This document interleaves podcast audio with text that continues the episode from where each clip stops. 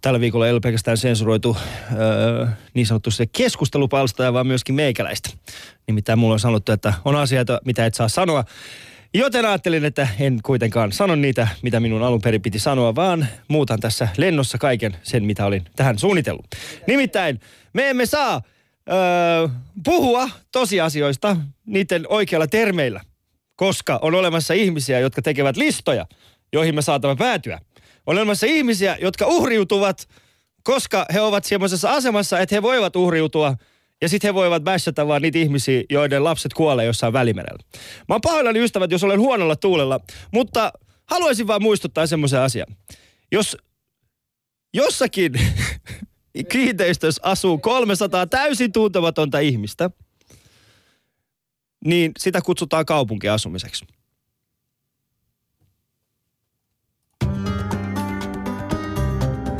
Yle puheessa. Torstaisin kello yksi. Ali ja Husu.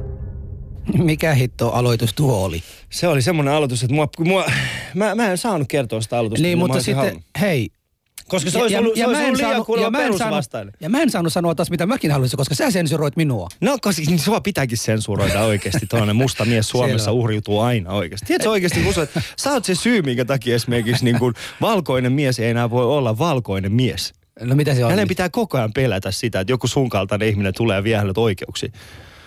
Sä oot niinku siis, sä oot niinku, Ei, sä oot kateellinen vaan, koska täällä on Latvian televisio kuvaamassa meikalaista. Ei ole mitään Iranin. wow, Latvian televisio, onneksi olkoon. Susta tulee kansainvälinen menestystarina. Siis nimenomaan. Tänään on täällä tota latvialainen TV, joka on päättänyt, että Husu on niin, niin kuin kuumaa shittiä, että ne haluaa tulla kuvaamaan. Ja Alista niin kuin, sen takia tätä niin kovasti ketuttaa. Itse asiassa kun syy, minkä takia sut kuvataan, on se, että Latviassa ei ole yhtään tummaihosta, niin tää näin, minkä ne löysi. Se on hyvä, koska meidän, kuva, meidän latvialaisen kameran kuvaaja, eikä tota, meidän tuottaja, siis heidän tuottaja, he kumpikaan ei osaa suomea, että he ei tiedä ollenkaan, Hei, mitä me tuota puhutaan. kyllä osahan on asunut Suomessa ja Tampereella asunut kolme vuotta, joten varoa, mitä sanot. Eihän kolme vuotta oikeasti, ei se Mhm. ole edes aika. Mutta sulla on ollut rankka viikko, Husu, tänään. Ei ole ollut.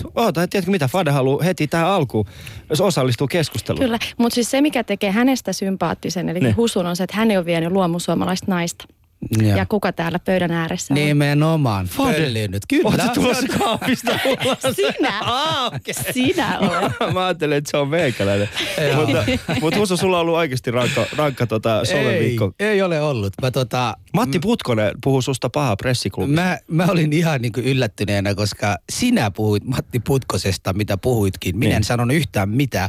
Ja tämä kuitenkin päätti ottaa mut silmätikuksi siellä. Ja, ja Ruben Stiller oli ihan niin kuin, niin kuin ihmeissään. Koska Mm. mä olin ihan varma, että me, me siellä puhutaan tietystä aiheesta, ei, ei puhuta mistään hususta, mutta yhtäkkiä vaan siellä Putkonen rupesi puhumaan hususta, että mitä mä olin sanonut ja mitä hän oli Tiedätkö, ymmärtänyt. minkä Ensinnäkin mä mä, en ole, mä en ole hänen kanssa Facebook-frendiä. Hän ei missään nimessä ole voinut nähdä, mitä mä oon kirjoittanut. Sä Hänellä on kirjoitit blogin uusi, uuteen vaan, en mä oman Suomeen. blogin kirjoittanut.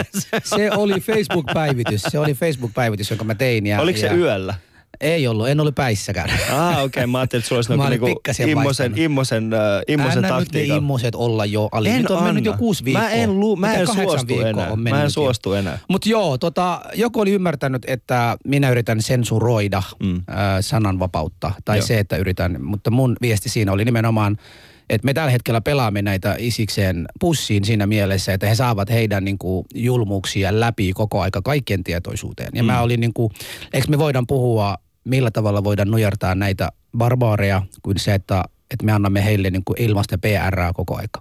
Ja joku oli ymmärtänyt tämä viestini väärin ja lähtenyt levittämään, että Mun mielestä- sananvapauspalkinnon voittaja yrittää niin. kuin rajoittaa sananvapautta. Niin, mun mielestä toi on, toi on kyseenalainen, siis se, että sä voitit sen, sen, sen, sen, sen se on kyseenalainen, ei Joo, Putkosen. en- en Mutta pitäisikö, mitä mieltä, sä oot, mitä mieltä sä oot nyt, kun äh, siis Putkonenhan on tehnyt äh, itse semmoisen viestintästrategian, jossa hän, jossa hän tietoisesti puolueen No irrallaan puolueesta, mm. niin hän ainakin väittää, on tehnyt listan ihmisistä, jotka mustamaalaa hänet ja heidät, niin olisiko sulla jotain tällaista samanlaista listaa ihmisistä, jotka yrittää mustamaalata sinut? Joo, no sinä olisit ainakin ensimmäisenä siinä. Sehän on sun elämän tehtävä, niin. että sä joka viikko sanot jotain. Totta kai. Ketä muita? Ketä muita? Ei ketään muuta. Ali Jahankiri kymmenen niin. kertaa olisi tullut. Ja se olisi sillä sipuli. Mm. Mutta se olisi mikään totta, kun sä oot niin tyttömäinen, vaikka, oot niin, vaikka sä oot niin parrakasti. Se ei olisi mitään musta lista, vaan kuten sanoin viime mm. viikolla, se olisi joku pinkki. Haluatko tietää, mä oon, mä oon siinä mielessä ylpeä tällä viikolla itsestäni, nimittäin eräs äh, somalialainen ystäväni. Mm-hmm niin... Ai sulla on toinenkin. Mä luulin, mä, ainoa, mä, mä luulin olevan ainoa sun somaliystävä. No, teitä on niin paljon täällä, Ei että kukaan, koko ajan Ali, sä valehtelet. Kukaan somali niin, ei todellakaan ole sun kaveri. Ootako mä kerron sulle tämän niin loppu. Mä olin aika ylpeä itsestäni, nimittäin tämä, äh, hän oli joutunut siis tällaisen sanaharkkaan vanhempiensa kanssa äh, islamista, koska hän sanoi, että hän ei enää usko, usko niin tota, hän äiti olisi sanonut, onko tämä Ali Jahangirin juttuja? Onko hän saanut sinulle tämä päähän? Mä olisin, että juu, mä oon saavuttanut sen, mikä mä halusin. Mä oon saavuttanut. Joko siis äiti luulee, että mä... Me pidettiin kyllä kokousta ja ajatteltiin, kuka on tämä nuoren kaverin päätä sekoittanut näin paljon. Ja kyllä me tultiin yksimielisesti, että se olit sinä. Kiitoksia erittäin paljon. Mm. Mutta tämä on Ali Husu torstai-iltapäivää vietä täällä meidän kanssa. Ja tänään puhutaan vastaanottokeskuksista. meidän kommentointimahdollisuudet on osittain rajattu tältä, tältä päivältä internetissä johtuen siitä, että ihmiset on alkanut käyttäytymään niin kuin ei, siis ei enää vihapuhetta, se on nykyään urpopuhetta, niin, niin me ollaan osittain jouduttu pikkasen tänään hillitsemään kyseistä kommentointia, mutta se ei haittaa. Nimittäin teillä, joilla on puhelin, niin te voitte silti soittaa tähän lähetykseen ja suoltaa sen saman, saman hyvän tai siis saman pahan myöskin suoraan tänne, niin tehkää mieluummin niin päin. Studion numero 020 001. Ali Jahusu. Jeps, jeps. Tota, jälleen kerran syksyn ensimmäinen viikko meneillä. Tervetuloa molemmille vieraillemme. Ensimmäinen vieras on uusi. Sain tietää myös, että hän on Alia Husun fani, on kuunnella, kuunnella, kuunnellut kuulemma meikäläisten ohjelmaa. Pekka Nuutinen, Helsingin vastaanottokeskuksen johtaja. Öö, Metsälän vastaanottokeskuksen. Me, me, Metsälän vastaanottokeskuksen johtaja nimenomaan mut, Helsingissä. Mut, Pekka, rehellisesti, onko sun mitään muuta vaihtoehtoa kuunnella meidän ohjelmaa? no, vähissä on vaihtoehdot näin niin. aikoina. Koska me ollaan kuitenkin, me ollaan kuitenkin niin kuin, tässä, tässä studiossa ja, niin kuin on tällä hetkellä ainakin kolme maahanmuuttajaa, jonne suomen kielen sä ymmärrät. Joo, mutta hei, mennään mennä kuitenkin tähän. Pekka, sähän on tota, majoittanut koko aika jengi veronmaksajien laitoksiin, mutta kysymys on, majoitaisitko pakolaisia omaan asuntosi ja millä ehdoilla? No jaa, hyvä kysymys. En välttämättä majoittaisi, mutta en mä ehkä majoittaisi ketään muutakaan vierasta. Että. Et ketään muutakaan? Mm. Siis oletko semmoinen yksinäinen erakko? No se on tietysti aika mielenkiintoista. Mä oon tällaisella humanitaarisella, humanitaarisella alalla työskentelen ja nukun kyllä yöni hyvin siinä suhteessa, että, että katon, että, että moraalisessa mielessä teen tärkeää ja arvokasta työtä. Mutta en mä tiedä, onko mä mikään ihmisrakastaja ja sellainen filantrooppi. Siitä oot tekemisissä mm. ihmisten Mut kanssa eikö paljon. Niin, eikö olisi, no, sanotaan niin kuin, että on olemassa ihmisiä, jotka vie työt kotiin, niin sun, sun osalla niin kuin, tämä no niin kuin työn kotiin joo. vie olisi vähän hankalampaa. No joo, se tota... Rakas tämä keissi on meillä yli vuoden. Työt, työt menee väkisinkin kotiin näinä aikoina. Nyt on aika til, paha tilanne meillä tässä vastaanottotouhussa, mm. mutta ehkä, ehkä se raja vedetään siihen, että, että tota, ne on tuolla ajatuksen tasolla nämä mm. kotiin menevät työt. Joo, joo, mutta hei, otetaan vielä toisen vieraamikin mukana. Meidän niin kuin lempi mamuista tai mamunaisista. Fade Hetemai, tervetuloa. Kiitos. Fa- Fade on niin tuttu. Me ollaan esitelty Fade niin monta kertaa meidän ohjelmassa. Tänään mä päätin, että mä vaan sanon Fade, tervetuloa. Ei mitään muuta. Kiitos. Jengi, jos ne ei tunnista sua, niin voi voi. Niiden häpeä. Niiden häpeä. Hei, Sun broidit kuka... kuitenkin tekee eniten maaleja niin kuin maajoukkueessa. Se Hetemai nimi kyllä menee. Mutta hei, kuka oli, ensimmäinen, olisi. kuka oli ensimmäinen suomalainen, joka muistaa tavannesi? Ja mä en halua kuulla poliisi tai vastaan. Mm. No semmoinen ystäväksi kutsuva, niin, niin Marja-Leena Ervasti, eli, eli tota meidän mum, mummi, suomalainen mummi. Hei, terveiset Marja-Leenalle. Mm. Mitä, mitä sä muistat siitä, siitä tilanteesta? No äiti sairastui ja kieltä ei osattu ja Marja-Leena Ervasti oli töissä siellä Oulun sairaalassa. Ja sitten hän näki, kun me käytiin äitiä tapaamassa usein, kun hän, hänet oli leikattu ja hän oli sitten Vesalle miehelleen sanonut, että voi, että, että mieti Vesa, kun mekin ollaan, meidänkin suku on Karjalasta lähtenyt ja miltä, tuntuu, miltä tästä perheestä tuntuu olla tuommoisessa ahdingossa. Ja minä ajattelin kyllä auttaa heitä ja Joo. olla tähän perheen yhteydessä ja sitten Vesat Anna ihmisten olla rauhassa. Jaa. Ja Marja-Leena sitten teki aivan toisin ja, mm. ja tota, hän osti äidille ruusun siihen pöytään. Ihana. Ja, ja siitä lähti sitten keskustelut, että hän opetti äidille, että mitä, mi, mi, miksi haarukkaa kutsutaan, mikä on tuon kauniin kukan nimi eli ruusu. Ja sitten he tulivat meille käymään vastaanottokeskukseen ja se oli yhtä juhlaa arjen keskelle, että päästiin äh, heidän kotiinsa käymään ja siellä mä muistan, kun oli niitä mm, Fatserin sinisiä karkkeja ja suklaata ympärissä heidän kotoaan, niin me aina niin kuin otettiin ja syötiin. Onko et- Maria-Leena vielä teidän elämässä? Kyllä, juuri lähetti kortit meille, kun täytin 30 ja mun veli sai vauvan ja hän... Milloin, milloin täytit muuten 30? Tapahtuuko se samaan aikaan? Ei. Vaan täytti 30 ja veli se sinne. tapahtui silloin, kun teillä oli tämä mamusinkku-episodi silloin Naisi- 28. Aa, jaa. Aa, me olkoon. pyytää sut oikeasti siis sinkkuun. Me oltiin ihan varma, että oot sä Niin. sä sinkku. Sä et koskaan muuten paljasta, oot sä siinä Niin. kotko? Ää, Nämä on mun asioita. Se on mun asioita. Laittakaa kutsut vaan. Iskekää. Siis Iskekää tiedätkö paljon koko Hubara on saanut pelkästään treffikutsuja sen takia, koska hän oli täällä. mulla, on siis, mulla, on- mulla meni somella tukko. Me voitais auttaa. Mä luulen, että, että jos koko pitää semmoisen kiitospuheen, niin hän mainitsee kyllä teidän No varmasti. nimet siihen. Ehdottomasti. Häipu, varmasti. Koska me-. Niin. Ja yksi, yksi ihminen itse asiassa sanoi, että Ali ja Husu, Ali ja Husu oli yhden jakson ajan semmoinen niinku, äh, ruskeat aamorit. Joo. Siis te, te osaatte tämän rakkauden kielen. Joo. Ehdottomasti. Alkaisikohan mullakin käydä flaksi nyt, kun musta tuli julkis täällä. No niin. Pekka ei nyt mennä ihan. Kotijou- nyt, keu, nyt mopo ei saa keulia. Kotijoukoille terveisiä. Sie- siellähän on vastaanottokeskuksessa sen verran naisia, että sulle voi käydä, kun vaan hoidat sen prosessin nopeampi jollekin. Joo, mä luulen vastaanottokeskus Vihje, ehkä vihje. suurempi vaaravyöhyke on ehkä naispuolisilla työntekijöillä tänä päivänäkin, että, että kun miehillä, että me ollaan varmaan aika suojattuja ootte. asioista. Älä nyt viitsi Mutta onko ne mamu Pekka. naisia? Tollanen ei, komistus. Mennä, ei mennä kaikkiin yksityiskohtiin. Mutta onko ne vastaanottokeskus olevia naisia suojattu teiltä? Oiso. Kyllä näistä jotain... Ankara, ankara virkamiesetiikka on tässä, että, että tota, millä Katsoa toimitaan. saa. Joo, mm. mutta ei saa koskea, nimenomaan. Mutta hei, mennään, mennään tota... Mennään eteenpäin. Mennään nimittäin, varsinaiseen ohjelmaan. Joo, varsinainen ohjelma. Siis tänään siis puhutaan vastaanottokeskuksista. Tai itse asiassa ei vastaanottokeskuksesta, vaan me ollaan siis Husun kanssa päätetty tehdä ohjelma. Nimittäin ohjelman nimi on Työkalupakki pakolaiselle ja nimenomaan vastaanottokeskus elämän ajaksi. Tänään tullaan siis reflektoimaan hieman sitä meidän omia kokemuksia ja sitten Pekka kertoo siitä, että millä tavalla asiat ovat muuttuneet tässä vuosien varrella. Nimittäin Pekka on ollut vuodesta 90 tässä toiminnassa mukana. Ää, studion numero on vieläkin 020 690 001. Voitte soittaa tänne ja kommentoida sitten tänne, koska shoutboxi on kiinni. Ali ja Husu. Yle.fi kautta puhe.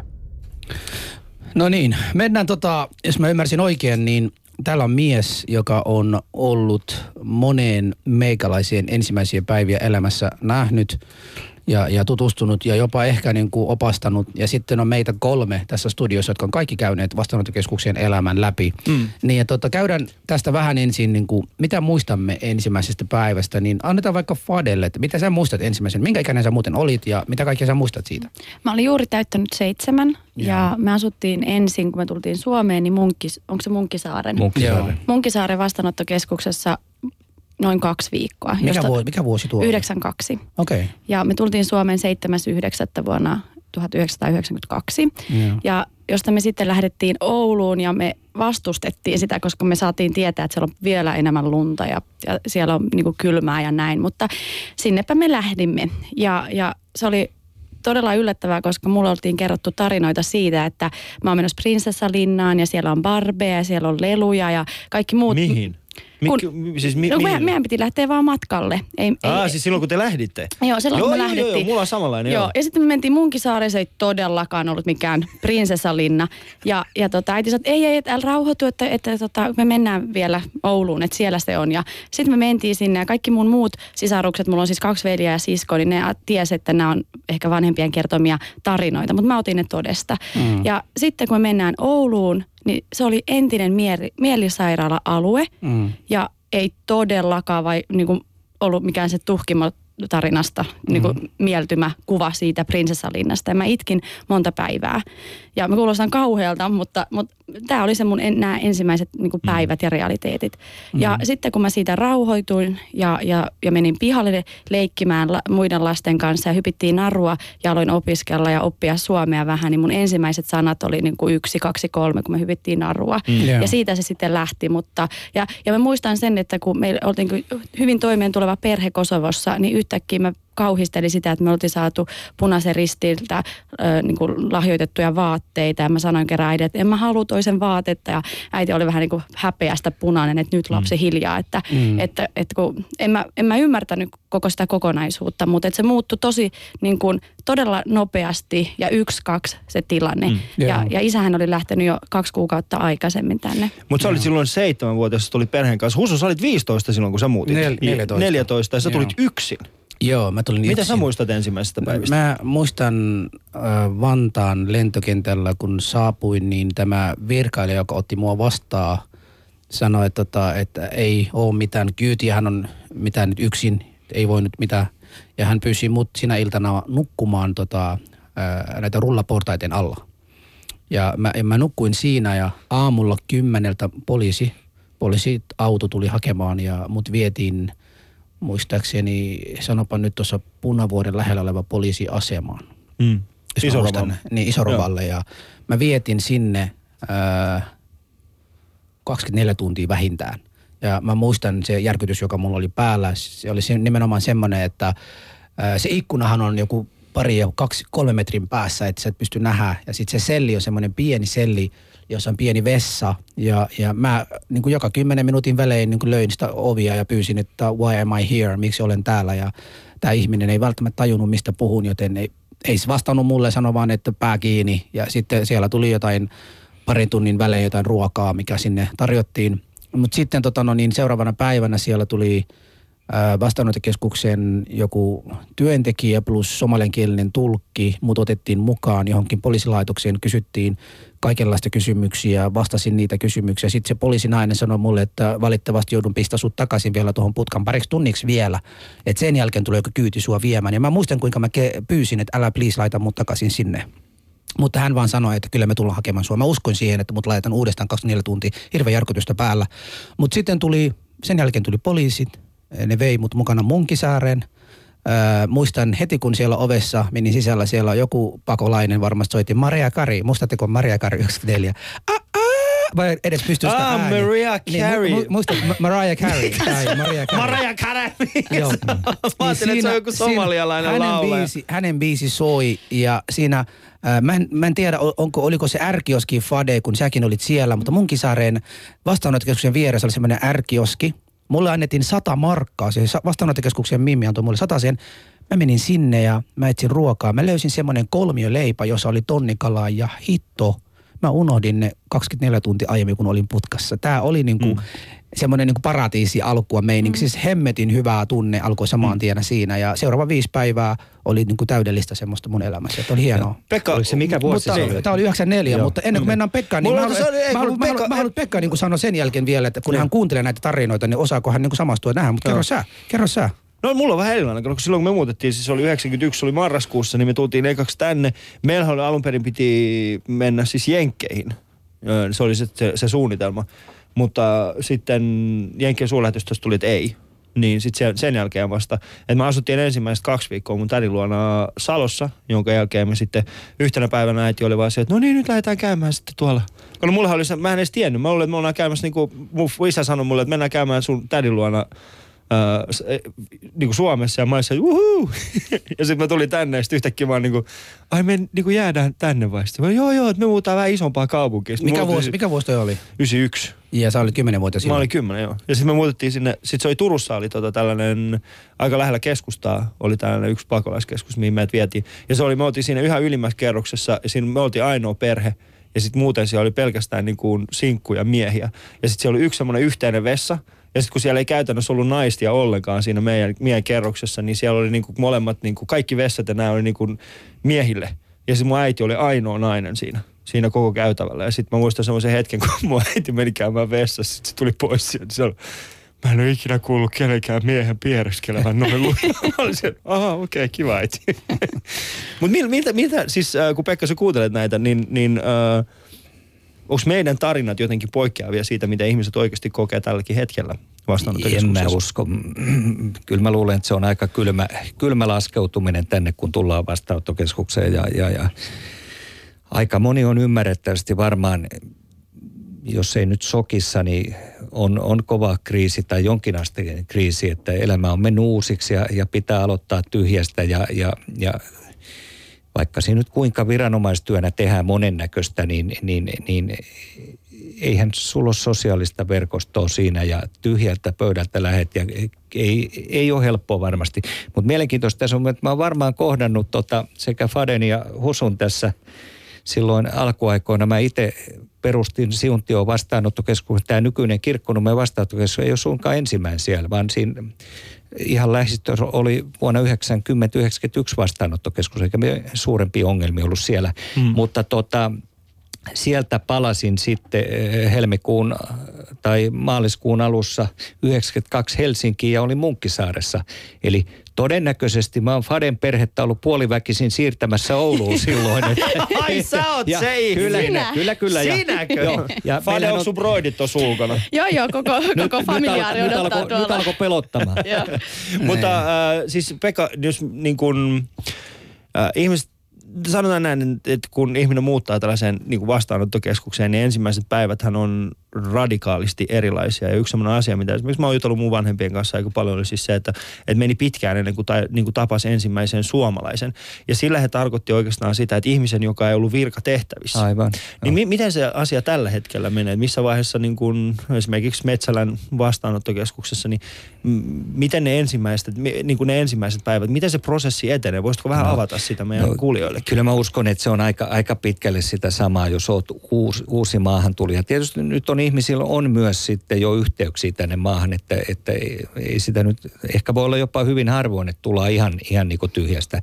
No tämä hetki voi olla erilaista, että nyt meillä tulee ukkoja tuonne, esimerkiksi viime yönä tuli vastaanottokeskuksen portaille sateessa oli miehet ja he näytti puhelimesta, että heillä on Google Maps ja sanoi, että tässä on Tota, Vastaanottokeskus. niin, täällä on Refugee Center. Joo. He saattaa tulla aika kylmiltään, mutta aika monesti on tietysti jotain yhteyksiä. Ehkä ne yhteydet on sitten eh, muita maahanmuuttajia, turvapaikanhakijoita, jotka on tullut aikaisemmin, mutta mm.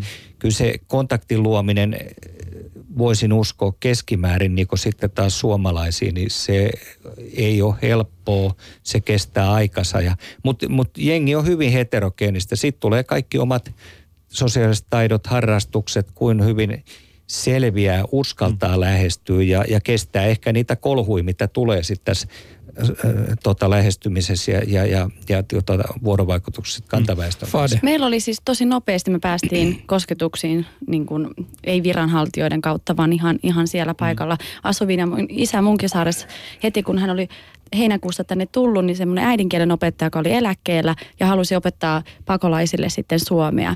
Ja isä muisti niin kuin pitkään ne kaksi sanaa, joilla he taivuttivat kaikki sijamuodot. Val- Joo. hänellä oli, opettajalla oli valkoinen kissa ja sitten hän sanoi, että taivuttakaa valkoinen kissa valkoisesta kissasta valkoiseen kissaan, valkoisella ki- niin kuin, Mm. ö, Kissalla. valkoiselle kissalle ja kaikkea tällaista, näin kaikki 15 sijamuotoa. Ja, ja, ja, ja se oli tehnyt näihin pakolaisiin tosi hy, hyvän fiiliksen, että ei vitsi, että joku oikeasti halu, Mm. ottaa meidät hyvin vastaan.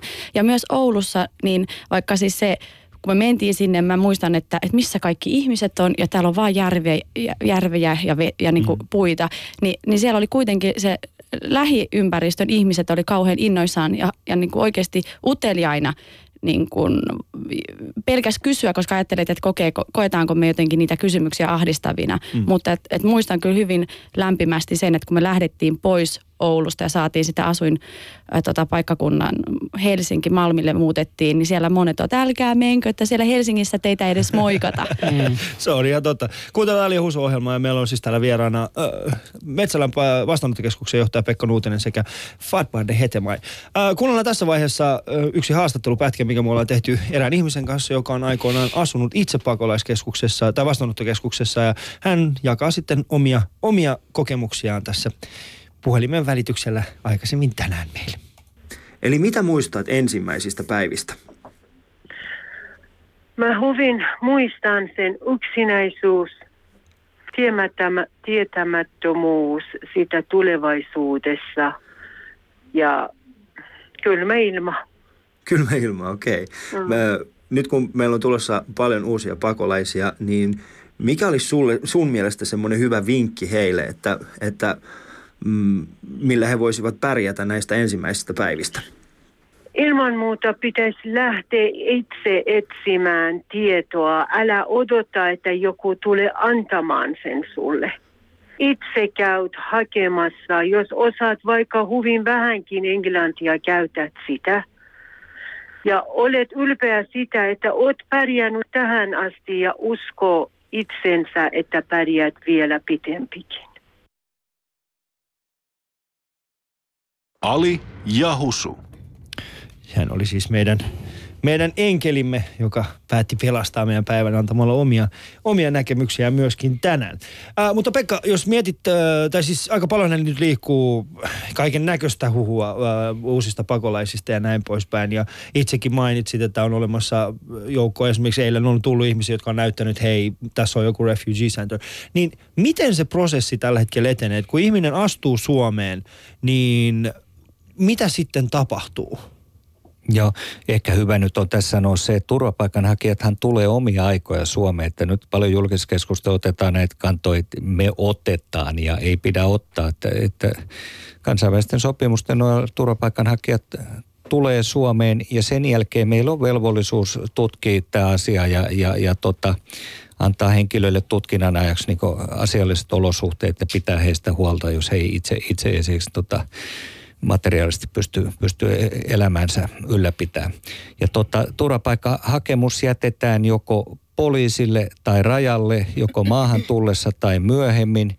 Sen jälkeen eh, poliisi tai raja ilmoittaa vastaanottokeskukseen, että täällä on uusi hakija ja, ja tämä henkilö toimitetaan meille sitten vastaanottokeskukseen, jolloin meillä alkaa sitten meidän prosessi, että me järjestetään vastaanottolain, niin sanotun vastaanottolain mukaiset palvelut aina majoituksesta ja, ja, ja tota, muusta ylläpidosta ö, alkaen. Kerro, kerro näistä palveluista vähän pikkasen. Joo. Mikä on se majoitus? No majo, majoitus on, tota, jos henkilö ei pysty, pysty itse vastaamaan tästä majoituksesta. Nyt vastaanottokeskuksissahan ei ole pakko asua. Mm. Et jos henkilö pystyy itse tota, järjestämään majoituksensa – että se on virallista ja meidän järjestelmä ei tällä hetkellä sitä tue erityisesti taloudellisesti, ei ole esimerkiksi asumistukea, niin tota, silloin voi mennä yksityismajoitukseen. Ja onhan meillä nyt valtakunnassa tällä hetkellä noin tuhat henkeä noin seitsemästä tuhannesta järjestelmässä olevasta henkilöstä, jotka on itse järjestänyt. Se on okei. Okay. M- miten, miten ne järjestää tulee... sen niin no, itse? Onko se niin kuin sukulaisia täällä? No vai? se on monen, monen karvasta meininki, että on sukulaisia, tyttö, poika, ystäviä ja, ja, ja, ystäviä ja kylänmiehiä ja, ja tota, se on täysin nyt meidän asiakkaiden aktiivisuudesta kiinni. Mä laitoin Onko eilen, se parempi mä, vaihtoehto? Oot, oot, oot, mä, mä laitoin eilen tästä viestin ja hmm siellä oli jopa eräs suomalainen nuori nainen, Jennikä niminen, joka laitoi viestin sen, että hänellä olisi olohuone, joka hän voisi vaikka majoittaa, tai sivuhuone, jonka hän voisi majoittaa, mutta halusi tietää, niin onko jotain kompensaatio, joka tämä ihminen tai tämän majoittaja saa? Että onko, onko, miten, miten tämä hoidetaan? Saanko... No tota, niin kuin mä sanoin, niin tällä hetkellä ei ole mitään kompensaatio siinä, että se on sitten ihmisten oma valinta ja ratkaisu ja he on itse aktiivisia meidän asiakkaat siitä, että meillä ei ole mitään sellaista tota, majoituksen järjestämistä. Ja, ja tota, Mutta tällä hetkellä nyt, kun me ollaan todella pulassa, ja tämä meidän vastaanottojärjestelmä, me ollaan niinku aivan kuilun reunalla nyt vastaanotto. Ke, ke, niin, kertoisiko hieman esimerkiksi lukuja, mitä se tarkoittaa? Mä sanon sen verran, että nyt vielä, nythän myös yhtenä vaihtoehtona mietitään tätä, että pitäisikö tätä yksityismajoittumista alkaa jonkin verran tukea, koska nyt yksi luku on, että me laskennallisesti meillä – Metsälässä meillä on kolme puolisataa ihmistä yksityismajoitus, jotka saa tämän vastaanoton muut palvelut kuin majoituksen. Sitten meidän vastaanottokeskus, niin laskennallinen vuorokausi hinta on alle 20 euroa tota, majoitusvuorokauden hinta yksityismajoittuilta. Eikö se ole halvempikin? No se on halvempi, että sitten taas laitosmajoitus saattaa olla 4-50 euroa. Eli, eli tätä ehkä nyt kannattaisi, kun meille, me ei saada vastaanottokapasiteettia laitoksia perustettua kovin nopeasti, niin tätä pitäisi nyt vakavasti harkita ja sitä harkita, että tätä yksityismajoittumista tuettaisiin. Ja vielä ehkä sanoit, kun Ali kysyit siitä, että onko tämä parempi tai huonompi vaihtoehto, niin kyllä mä uskon, että useimmille se on parempi vaihtoehto kuin tämä ankee usein varmasti hyvin ankeeksi koettu vastaanottokeskusmajoitus, että, että silloin ollaan omien joukossa, ystävien, puolisoiden ja mm, kavereiden joukossa ja, ja se varmasti voisin kuvitella, että monesti antaa niin paremmat mahdollisen kotoutumisen eväät sitten, jos se päivä tulee, että tänne saa jäädä. Mm. Mutta se on toisaalta hyvin heterogeeninen ilmiökenttä myös, eli, eli sinne voi myös sitten kätkeytyä hyväksikäyttöön ja tällaista. Että sielläkin voi olla näitä välistävetäjiä ja sitä yksityismajoitusporukkaa on aika paljon meidän niin viranomaiskatseen niin katveessa, että me ei välttämättä tiedetä, mitä siinä tapahtuu. Mm. Joo. Miltä tämä Fade, sähän sanoit, että se oli mielenterveyssairaala vai mikä tämä oli, missä olitte, niin siellä alussa. Jos olisi tämmöisen tarjous, että joku suomalainen henkilö oli silloin sanonut, että tulkaa meille asumaan, niin miten tämä olisi sun mielestä otettu vastaan? Mutta teitä oli mitä, teitä oli kuusi. Meitä oli kuusi. Me oltiin va- aika uusia pakolaisia silloin 90-luvun alussa. Mm, mm. Ja me oltiin vielä eksot. Muistatko sitä aikaa? Eikö se ollut ihanaa, kun me oltiin mm. vielä eksoottisia? Mm. Se oli niin ihanaa oikeasti. Ihmiset tuli silleen, oh, kato, sillä on hiukset, ne on erilaiset. Mm. Mutta nykyään no, mut niin siis, kuin... niin, siis varmasti se olisi voinut olla semmoinen varteen otettava vaihtoehto, mutta ihan täytyy mainita siis sen alkusokin jälkeen, niin siellä vastaanottokeskuksessa oli siis mukavaa. Mm. Meillä oli oma, oma yhteisö, siellä oli myös, tota, mä muistan, että, että niin kuin mä en ollut ikinä nähnyt tummaa ihmistä, mm. että mä näin Suomessa vasta ensimmäistä kertaa. Sitten me saatiin leikkiä ja seurustella ja olla ihmisten kanssa. Me, me, meille tuotiin pyörät, me saatiin ulkoilla siellä mm. tosi kaunista aluetta. Ja sitten me myös häirittiin paikallisia. Häiritsee. Kyllä. Miten te häiritsee? No, me, meidän äitihän on aika semmoinen, keksi, että hän haluaa tehdä fetajuustoa. Ja, ah, ja tota, meidänkin äiti teki fetajuustoa jogurttiin, siis se pelkästään se ruuan haju. Mm, mutta äh, kaupan maidosta ei oikein voinut tehdä, koska sieltä on poistettu kaikki rasva ja rasvaidenkin maito, niin se on päästöröityä. Mä, tai mä en osaa sanoa sitä sanaa. Ja, ja sitten äiti oli, että hei, että hän on kyllä nähnyt navettoja täällä. Ja. ja sitten oli talvi, otettiin pulkat alle ja äiti ja isä niin kuin veti meitä ja me mentiin ja sitten isä oli vähän se, että, että eihän me voida mennä sinne häiritsemään ihmisiä, että mennään vaan, että kysytään huonolla suomen kielellä, että saadaanko ostaa maitoa. Mm. Sitten me mentiin sinne ja siellä oli sellainen emäntä, joka avasi oven ja se oli aika äimästynyt, että mitä, että, että tota neljä lasta ja pariskunta, että mitäköhän nämä haluaa.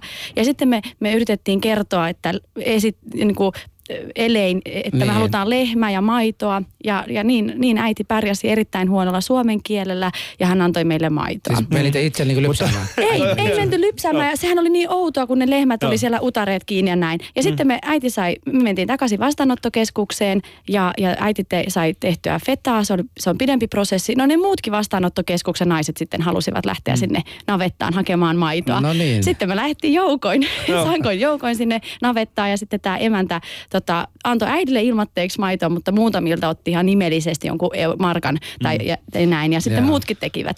Ja se oli niin hauskaa, kun 2009 mä kävin Oulussa yhdessä tilaisuudessa, niin tämä muori tuli sinne tilaisuuteen ja sanoi, muistatko minut? Mä sanoin, en. Ja sitten hän kertoi tämän tarinan, jonka mä kyllä muistin. Niin mun, mun äidillä on vähän sama tyyppi. Siis ensimmäistä kertaa, kun hän halusi ostaa lihaa niin hän meni sitten niin kuin lihakauppaan ja sitten hän ei osannut niin kuin ollenkaan suomea vielä. Sitten, siis mä olin siinä vieressä ja kun minä ja mun veli osattiin jo jonkin verran. Jo siis jonkin verran niin kuin sanoi, että niin kuin lehmä tai joku tällainen. Sitten mä muistan, kun äiti, sitten äiti meni siinä, että anteeksi, anteeksi. Öö, sitten hän näytti sormella ja silleen, että bää. Sitten se tyyppi katsoi silleen, mitä? Sitten mä ajattelin, että bää. Nyt mä en oikeasti ymmärrä. Yeah. Bää. Sitten se tyyppi on se, aah, bää. Ei bää, mutta muu.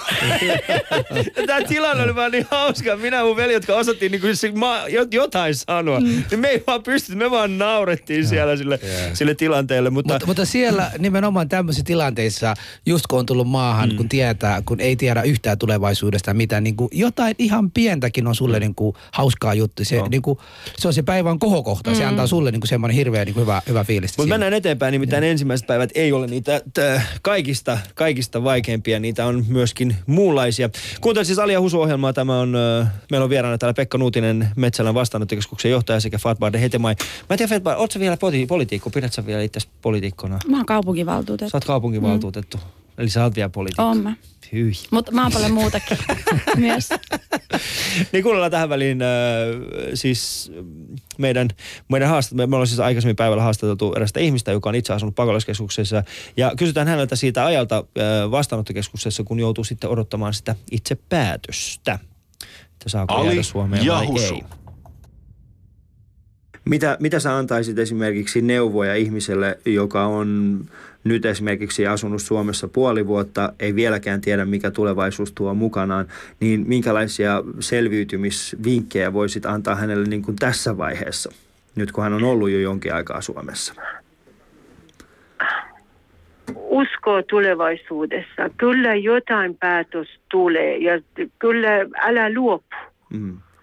Että uskot, että jotain päätöksiä tulee, jotain kuitenkin vie sut siihen ehkä valoisempaa tiellä varmasti, että usko ja sitten älä luopua. Mutta mitä jos, jos mietit itse, kun olit semmoisessa tilanteessa, missä odotitte sitä päätöstä, niin minkälaisia ajatuksia sulla itselläsi oli päässä silloin, muistatko? No ilman muuta sen epävarmuus, että jos, jos päätös onkin negatiivinen, mitä sitten? Se oli se, mitä jatkuvasti mun päässä pyöri. Ja se oli sen tietämättömyys sitä, että milloin se, se päätös tulee. Jos mä tiesin, että mun, mä joudun odottamaan tasan kuusi kuukautta ja sen jälkeen tulee joka pää, joku päätös mulle. Se olisi kiva, mutta se tietämättömyys sitä, että milloin se päätös tulee. Ja se, mitä mun päässä pyöri jatkuvasti, että jos se olisikin negatiivinen, mitä mä teen sen jälkeen. Se oli se suuri, mitä mun päässä pyöri silloin. Niin tässä on niin kuin yksi sellainen asia on tässä turvapaikkaprosessissa se, että sitten kun ollaan jätetty se hakemus, niin sitten se menee prosessoitavaksi ja, ja se on poliisin päätettävissä, minkälainen päätös sieltä tulee. Onko se... Ei, tota, tämä prosessi etenee niin, että poliisi tekee tällaisen maahantulo- ja identiteettitutkinnan ensin ja sitten, sitten menee tällaisen aineelliseen tutkintaan maahanmuuttovirastoon, että, että, että siellä tutkitaan, että onko sitten perusteita saada suojelua vainon, vainon tai muun, mm. muun nojalla. Että maahanmuuttovirasto tekee sitten sen päätöksen aina. Ja sitten tässä on vähän nyt erilaisissa prosessissa olevia ihmisiä, että jos tullaan Euroopasta, löytyy sormenjäljet tässä niin sanotussa Eurodac-järjestelmässä, niin silloin prosessi saattaa olla suhteellisen nopea ja keveämpi. Mutta sitten jos se menee... Niin Mitä se tarkoittaa? No se tarkoittaa, että silloin eh, todennäköisesti nämä henkilöt palautetaan siihen e- ensimmäiseen turvapaikkamaahan, mistä on haettu Euroopasta tai mistä on tultu.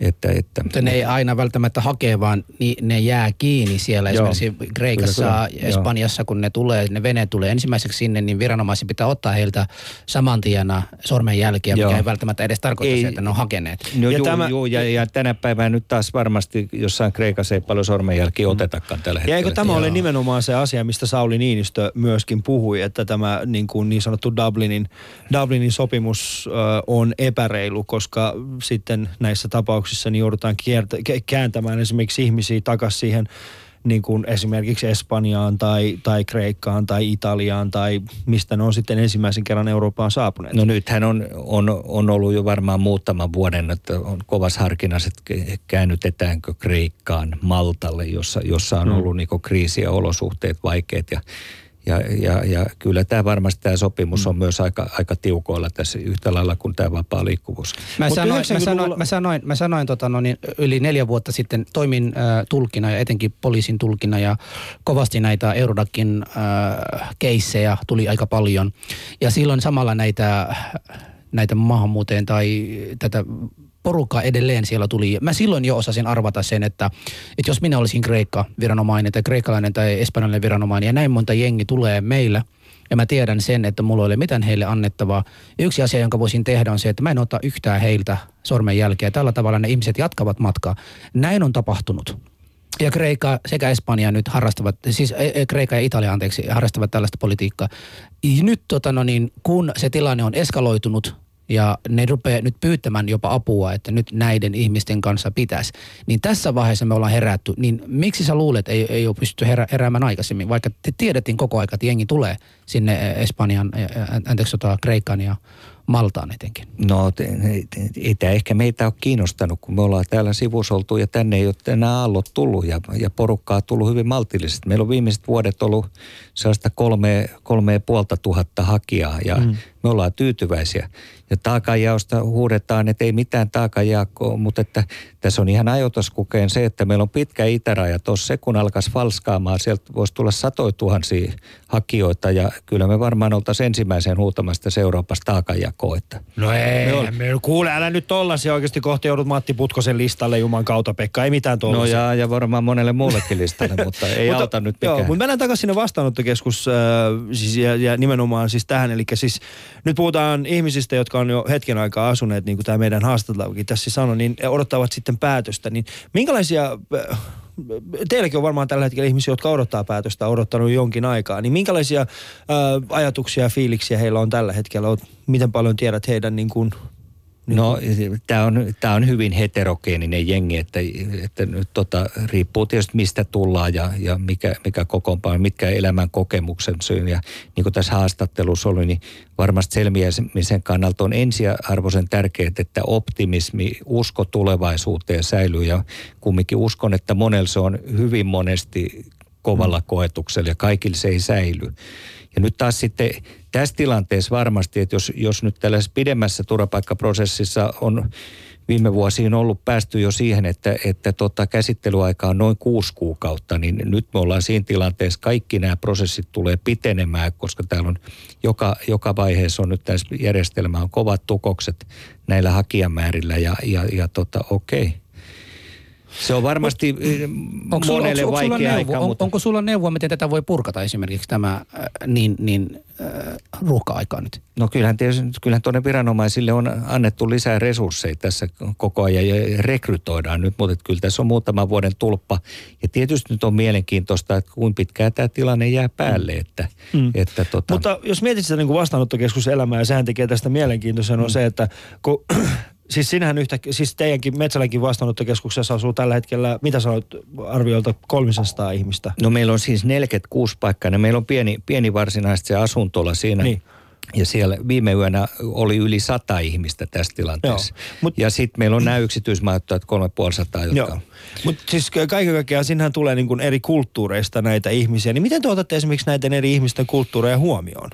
No te, ei me välttämättä siinä arjessa se majoitus ja tällaiset touhuisi hirveästi sitä pystytä ottamaan, jos ei ole pakko ottaa. Mutta Että- tässä että- sanotaan, tässä nimenomaan sosiaalisessa mediassa, missä jengi tällä hetkellä riehoo ihan täysillä, sanovat, että, että eri ryhmät, eri ryhmille annetaan jopa lautasia, eri lautasia ru- ruokailumerkeissä tai heidät kohdellaan eri tavalla. Miten tämä, pitääkö tämä paikansa? No. Koska mä en muista ainakaan sellaista. No ka- kaikkeahan sitä sanotaan. Että, että kyllä, kyllä meillä on aika basic meininki tässä ja se, että, että aika vähän voidaan ottaa toisaalta huomioon eri ryhmiä ja ehkä joskus on hyvä, että, että ei otetakaan. Että mm. kyllä me sitten ihmisissä saattaa olla skismoja, ehkä ryhmilläkin skismoja ja mieluummin lähdetään ehkä ratkaisemaan niitä, että sanotaan se viesti, että nyt ollaan täällä Suomessa, tämä on peru, periaatteessa turvallinen maa. Täällä, täällä ei ole syytä nyt alkaa Ja tällaisia sillä ryhmää- rahalla, mitä ne saa, nehän mm. kukin voi ostaa mitä astioita vaan. joo, että eihän joo. siinä niinku, sitten jos saa se, 92 No euroa joo, päivä.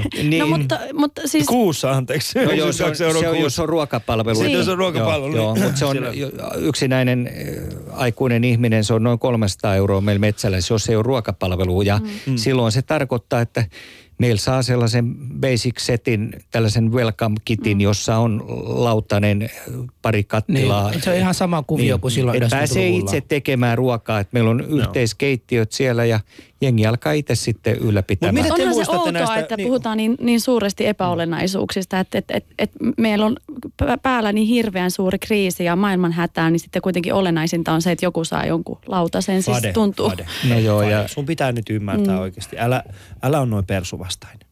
Älä ole persuvastainen. En, en, älä, en. älä, Hei, meillä- älä meillä- meillä on paljon Mut tärkeämpi asia. Husu, Meillä on paljon tärkeämpi asia. Miten te muistatte näistä kulttuurien kohtaamisesta? Koska mä muistan hyvin herkkä, mä muistan hyvin hyvin ilmiset, siis semmoisen, niin kuin, että esimerkiksi ruoan tekeminen, koska oli yhteiset keittiöt niin kuin eri ihmisten kanssa, niin se oli kyllä vähän semmoista, niin kuin, se, se oli oikeasti, että ihmiset oli, niin kuin Op- teki op- erilaista. piti opetella. Piti Siis, opetella niin kuin erilaista. Mutta siellä mä pääsin maistamaan ensimmäistä kertaa niin kuin burek, muistat, tiedätkö, Mm, mm, kyllä joo, kyllä. Meillä oli semmoinen, äh, Turussa oli semmoinen äh, vanha, vanha tota, muistaakseni hän oli albanialainen täti, joka tota, teki joka päivä, siis teki erinäköisiä, niin kuin, ja muistan, että se aina syötti meidät lapset, mä otin siellä, kaikki oli. No meidän äiti oli semmoinen kaikkien sy- syöttäjä siis siinä Joo. mielessä, että kun te, tu, oli ruoka-aika, niin, niin moni tuli käymään monesta kerroksesta. Mutta mä muistan elävästi sen esimerkiksi Blanche, jonka lähtömaata en muista. Joo. Niin hän oli usein meillä ja meillä on kuvia, missä on synttärijuhlat ja hän Joo. oli niin kuin, että siinä oli aika paljon Kosovon albaaneita mm. Oulun vastaanottokeskuksessa silloin ja Bosniasta Joo. ja ihan muutama Afrikan maasta. Mutta hän tuli aina meille ja sitten kerran hän äidille sanoi, että katso, että minäkin olen valkoinen. Joo. Ja sitten äiti ihmetti, että mistä, mitä nyt on. Ja sitten hän käänsi hänen kämmeneensä ja sanoi, että katso. ja sitten mä muistan sen, kun äiti herkistyi ja vaan halasi sitä, kun Joo. sen mielestä se oli jotenkin niin hellyttävä hetki, kun hän oli kokenut jotenkin olevansa erilainen siinä, siinä joukossa. Mm. Mutta keittiöajat tuotti tuskia sen Niin tähden, koska ei vaan se, että oli kulttuurieroja, vaan eroja siinä siisteydessä. Siisteydessä Eli se nimenomaan, voi joo. tuottaa, vaikka me oltiin niin kuin suurin osa on Kosovon albaaneita, mm. niin eri ihmisillä on eri käsitys siitä, että mikä on perheitä ei ollut kovinkaan monta silloinkaan. Eli siis perheet oli Niin. hyvin, hyvin vähäisiä. Niin. sehän- no äiti teki on niin, joten- että siellä oli niin paljon yksinäisiä tota, poikia, jo- jotka Kosovossa eivät välttämättä Joo. osanneet vielä tehdä ruokaa, niin, niin tota, siellä oli muutamat rouvat, jotka sitten halusi Teki auttaa ruokaa, ja teki joo. ruokaa niin, Joo. että, että nekin saa. Ja suurin osa heistä sitten mm. oppi siellä tekemään ruokaa. Meillä, meillä, oli, meillä oli Perniössä niin, että, että tietysti me oltiin niin kuin alaikäisiä silloin Meillä ja ei meillä ruoka tehtiin. Mutta äh, siis niitä aikuisia ihmisiä, ne somalialaistaustaisia ja muitakin muslimitaustaisia, siellä, siellä oli näitä tietyt naiset, jotka niin kuin keräsivät jätkiltä rahaa. Okei. Eli menivät sinne Pernion äh, kaupunkiin tai Pernion kuntaan ja kaupasta haettiin ruokaa ja kaikkea muuta. Niin ne teki semmoisen niin perhemainen. Sitten joskus voi nähdä, tai näki eh, 12 eri kansallisuutta syömässä samaa ruokaa yhden pöydän ääressä ja yksi ihminen oli sen tehnyt ja miten se lähennytti ihmisiä. Meitä oli vietnamilaisia, jonka mä en ole koskaan ollut tekemisessä, Joo. Etiopia, jotka olivat naapureita, mutta kuitenkin meillä oli kauhean riidat, somalit, etiopista, Siis tajuuks- mutta siitä niinku huolimatta niin taju. iranilaiset, siis ensinnäkin ajatellaan se, että tämä ryhmä, Me tuotiin pakolaiset, ravintolapäivä jotka- vastaanottokeskus. Muistan, ravintolapäivät oli alun perin oli vastaanottokeskuksen juttu. Muistatteko? Siis- se oli niinku tyyli maanantai. Aa, tiedätkö mitä? Byrekkiä.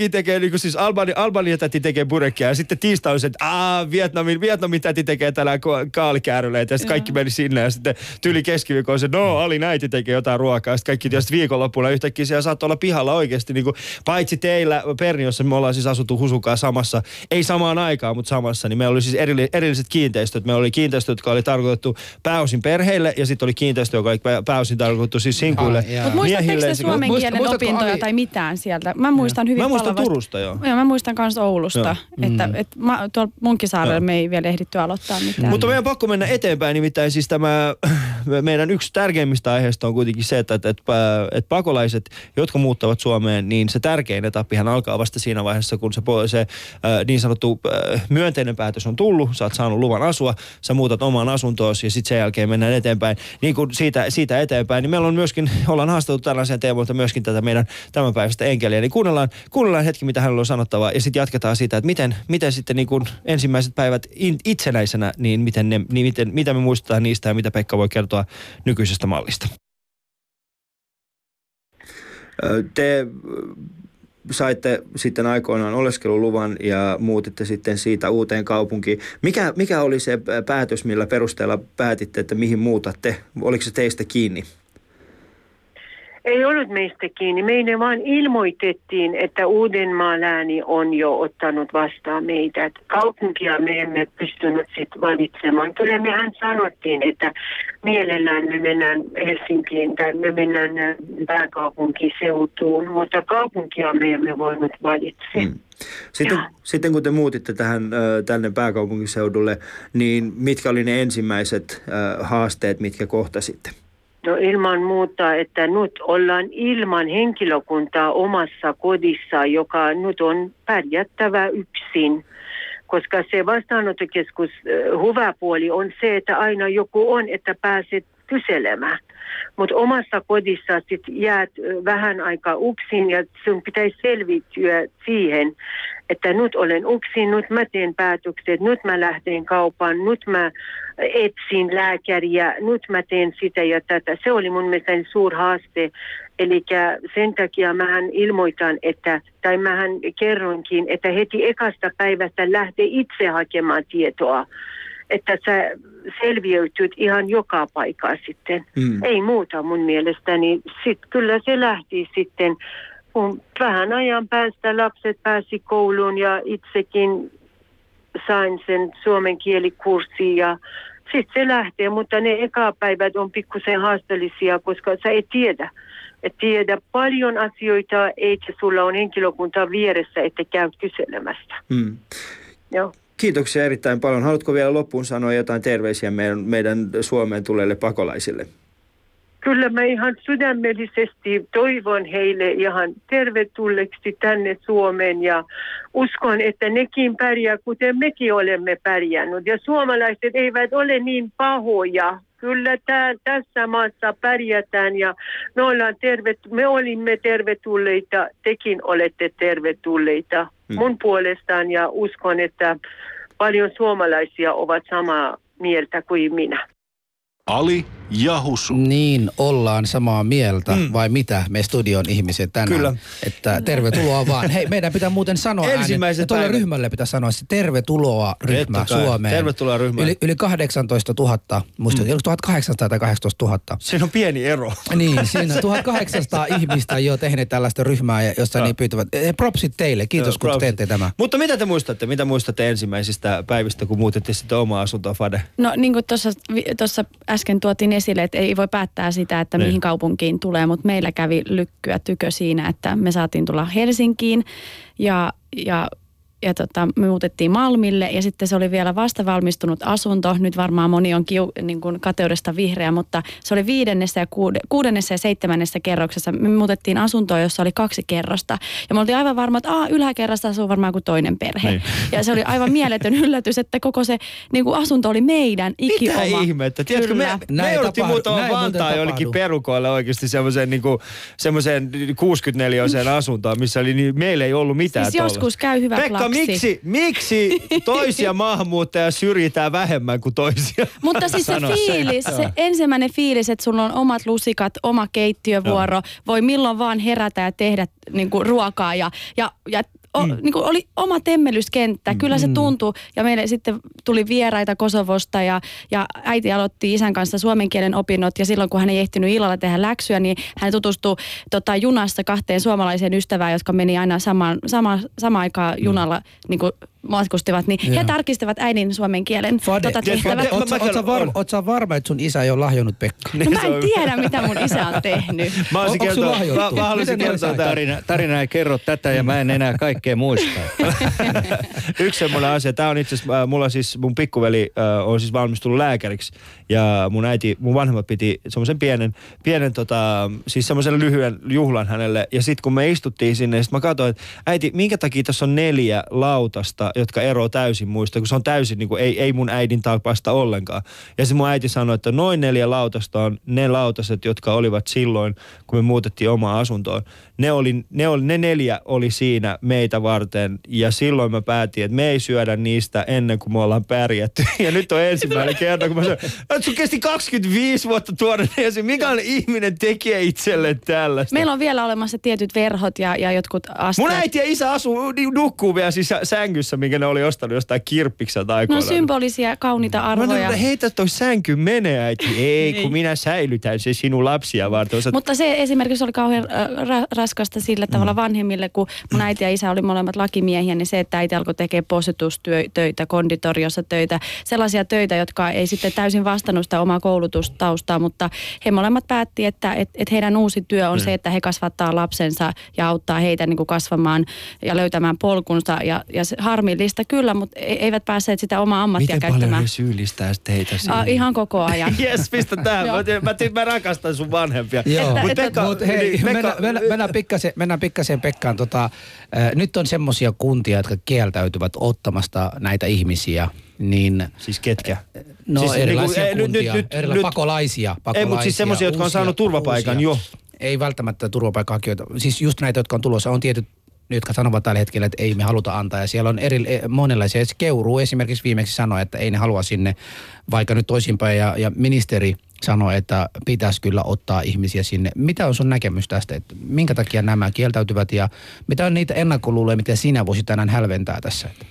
No onhan tämä atmosfääri tuolla julkisuudessa nettikeskustelussa, se on ihan uskomaton. Se aggressiivisuus, mikä liittyy näihin ja, ja epäilemättä tätä lietsotaan. Että jotkut piirit on tämän Pandoran lippaan nyt avannut ja se on täysin edesvastuutonta.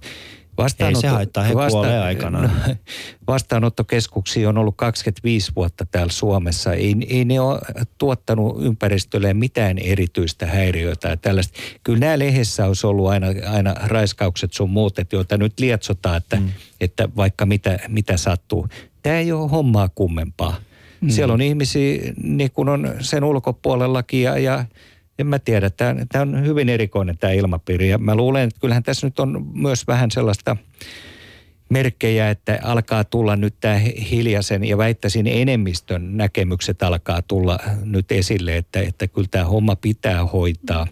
Ja nyt, nythän on jännä, otetaan kantaa siitä, että pitäisi niin sanotut humaanit, kukaan ei tunnustaudu miksikään muu tänä päivänä, niin sanoo, että pitää hoitaa siellä lähtömaissa – Toki täytyy hädänalaisia oikeita pakolaisia auttaa, mutta kukaan ei kelpaa. Mm-hmm. Ja, ja nyt unohdetaan se, että meillä on 7500 turvapaikanhakijaa jo maassa tänä päivän heidät pitää hoitaa asiallisesti heidän, heidän asiansa. Mutta sehän ei tarkoita sitä, että he kaikki jäävät Ei, Suomeen. ei jääkään. Niin. Että suuri mikä on osa, suurin piirtein meillähän, se prosentti? Meillähän mikä, on järjestelmä niin. nyt tässä, että nyt heidän asiansa tutkitaan Joo. ja suuri osa lähtee.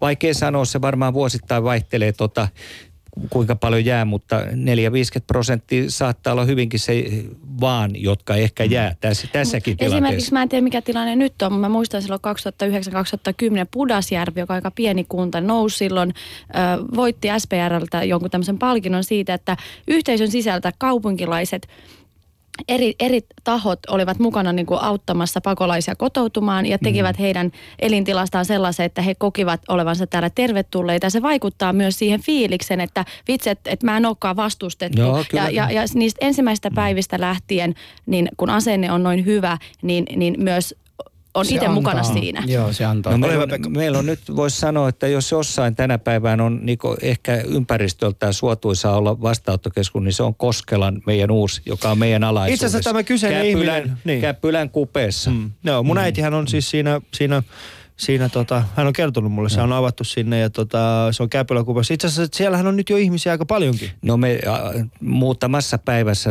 täytettiin se tosi nopea aikataulu. Se tarkoittaa, että 200, 240 paikkaa ja siellä on viime yön ollut 300, että se on niinku ratkeamispiste sekin. Mutta oletteko te huomannut, miten paljon ka- kaiken tämän pahan ja Ivan keskellä, miten paljon hyvän tekijöitä mm. ja semmoisia, että, että ihmiset niinku haluaa selvästi vastustaa tätä, no tätä kamalaa voimaa. Niin mä, mä oon liikuttanut joo, se kyllä. Meillä on, meillä on yhteydenotto vastaanottoi nyt paljon. Ihmiset haluaa lahjoittaa tavaraa, haluaisi mm. tulla vapaaehtoisesti, ilmoittaa, että he haluaisi majoittaa ja Joo. että kyllä vastaisku tavallaan tai Joo. liike on jo lähtenyt. Mitä Joo, Pekka Norma, mitä, mitä, mitä pieni ihminen voi tehdä auttaakseen tätä tilannetta? No nyt, kyllä, nyt lyhyesti, meillä on 30 kyllä, sekuntia Kyllä aikaa. voi tarjota sitä kontaktia, olla yhteyksissä, suhtautua asiallisesti kanssaihmisiin, mm. Hyvä. On, ne, on ne ketä tahansa. Hyvä, kiitos. Tota, Tämä ohjelma on niin omistettu teille suomalaisille, Suomen, Suomessa asuville ihmisille, jotka tällä hetkellä teette näille uusille ihmisille tervetulleiksi. Kiitos teille tästä studiosta ja meidän sydämen pohjasta. Tämä, tällä on kyllä suurta vaikutusta, miten, miten tota, no niin, ensimmäisenä päivänä no niin, Suomessa tullaan Saarna loppu. Kiitoksia Pekka, kiitoksia Fade.